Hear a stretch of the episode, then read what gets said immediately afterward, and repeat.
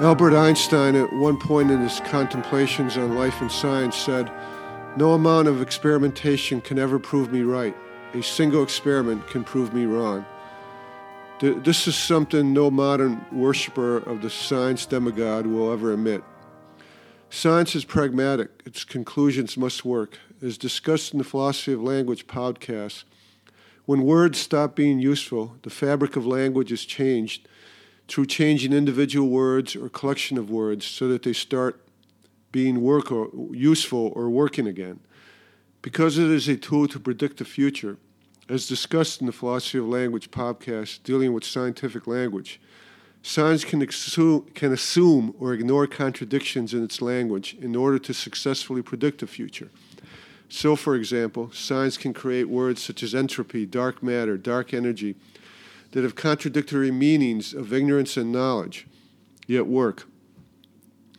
This assumption of the contradiction in the language of science and in mathematics is often used in attempts to get around the attribute of falsifiability as a necessary attribute of science, because it is one that many scientists and most of its worshippers either ignore or want to ignore or do not comprehend. They have faith and that is all it is, is faith. Religious faith in science is a giver of certain truth, though it is not and never will be.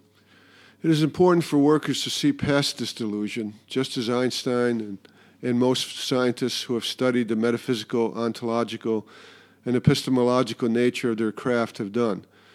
The use of mathematical probability and statistics as a replacement for deductive reasoning in order to hide the inductive reasoning involved in science is one of the ways this delusion is created. For example, if a theory states the probability is 1 in 3 that something will occur and it does not occur, is the theory falsified? Not really, not until the odds are beaten so many times that the fabric of mathematical language, as with any language, requires either that the odds be changed or the theory be changed to make the odds sound or valid again. What if the event does occur one in three times most of the time? Is this certain truth? No, because the odds are based on inductive reasoning that, as we discussed, can never give certainty. What probability and statistic does is give the appearance of certainty and creates a deceptively open question of there being truth when probability statements such as these are taken in isolation. They, mean, they must not be taken in isolation.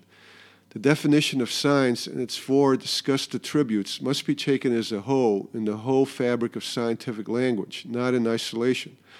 Science is a rational tool for predicting future experience based on past experience using the scientific method requiring hypothesis, repeatable experiments, falsifiability, and parameter controlled experiments. So if a theory states the probability is 1 in 3 that something will occur and it does not occur, the theory has not been falsified yet, but will be falsified when its predictions stop working, or when the theory must be modified so much that it essentially becomes a different theory.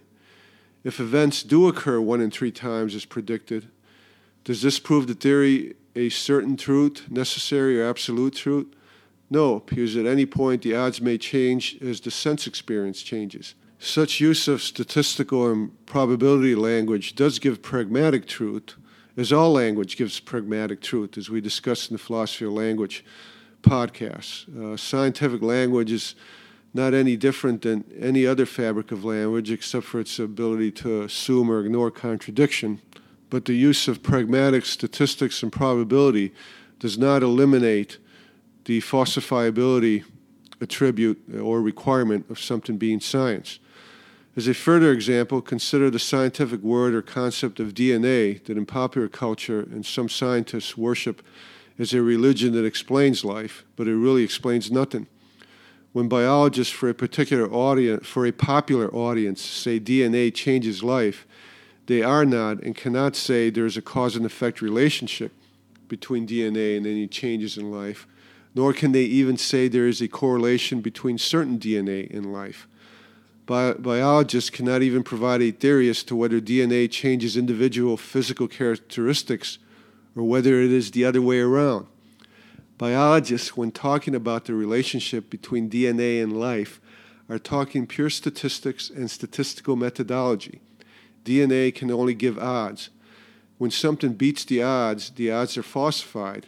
But because biology and chemistry are sciences, thus allowing the fabric of their language to assume or ignore contradictions in order to make the theories work, instead of calling it falsification, they call it a mutation, recalculate the odds, and go on predicting the future based on past experience.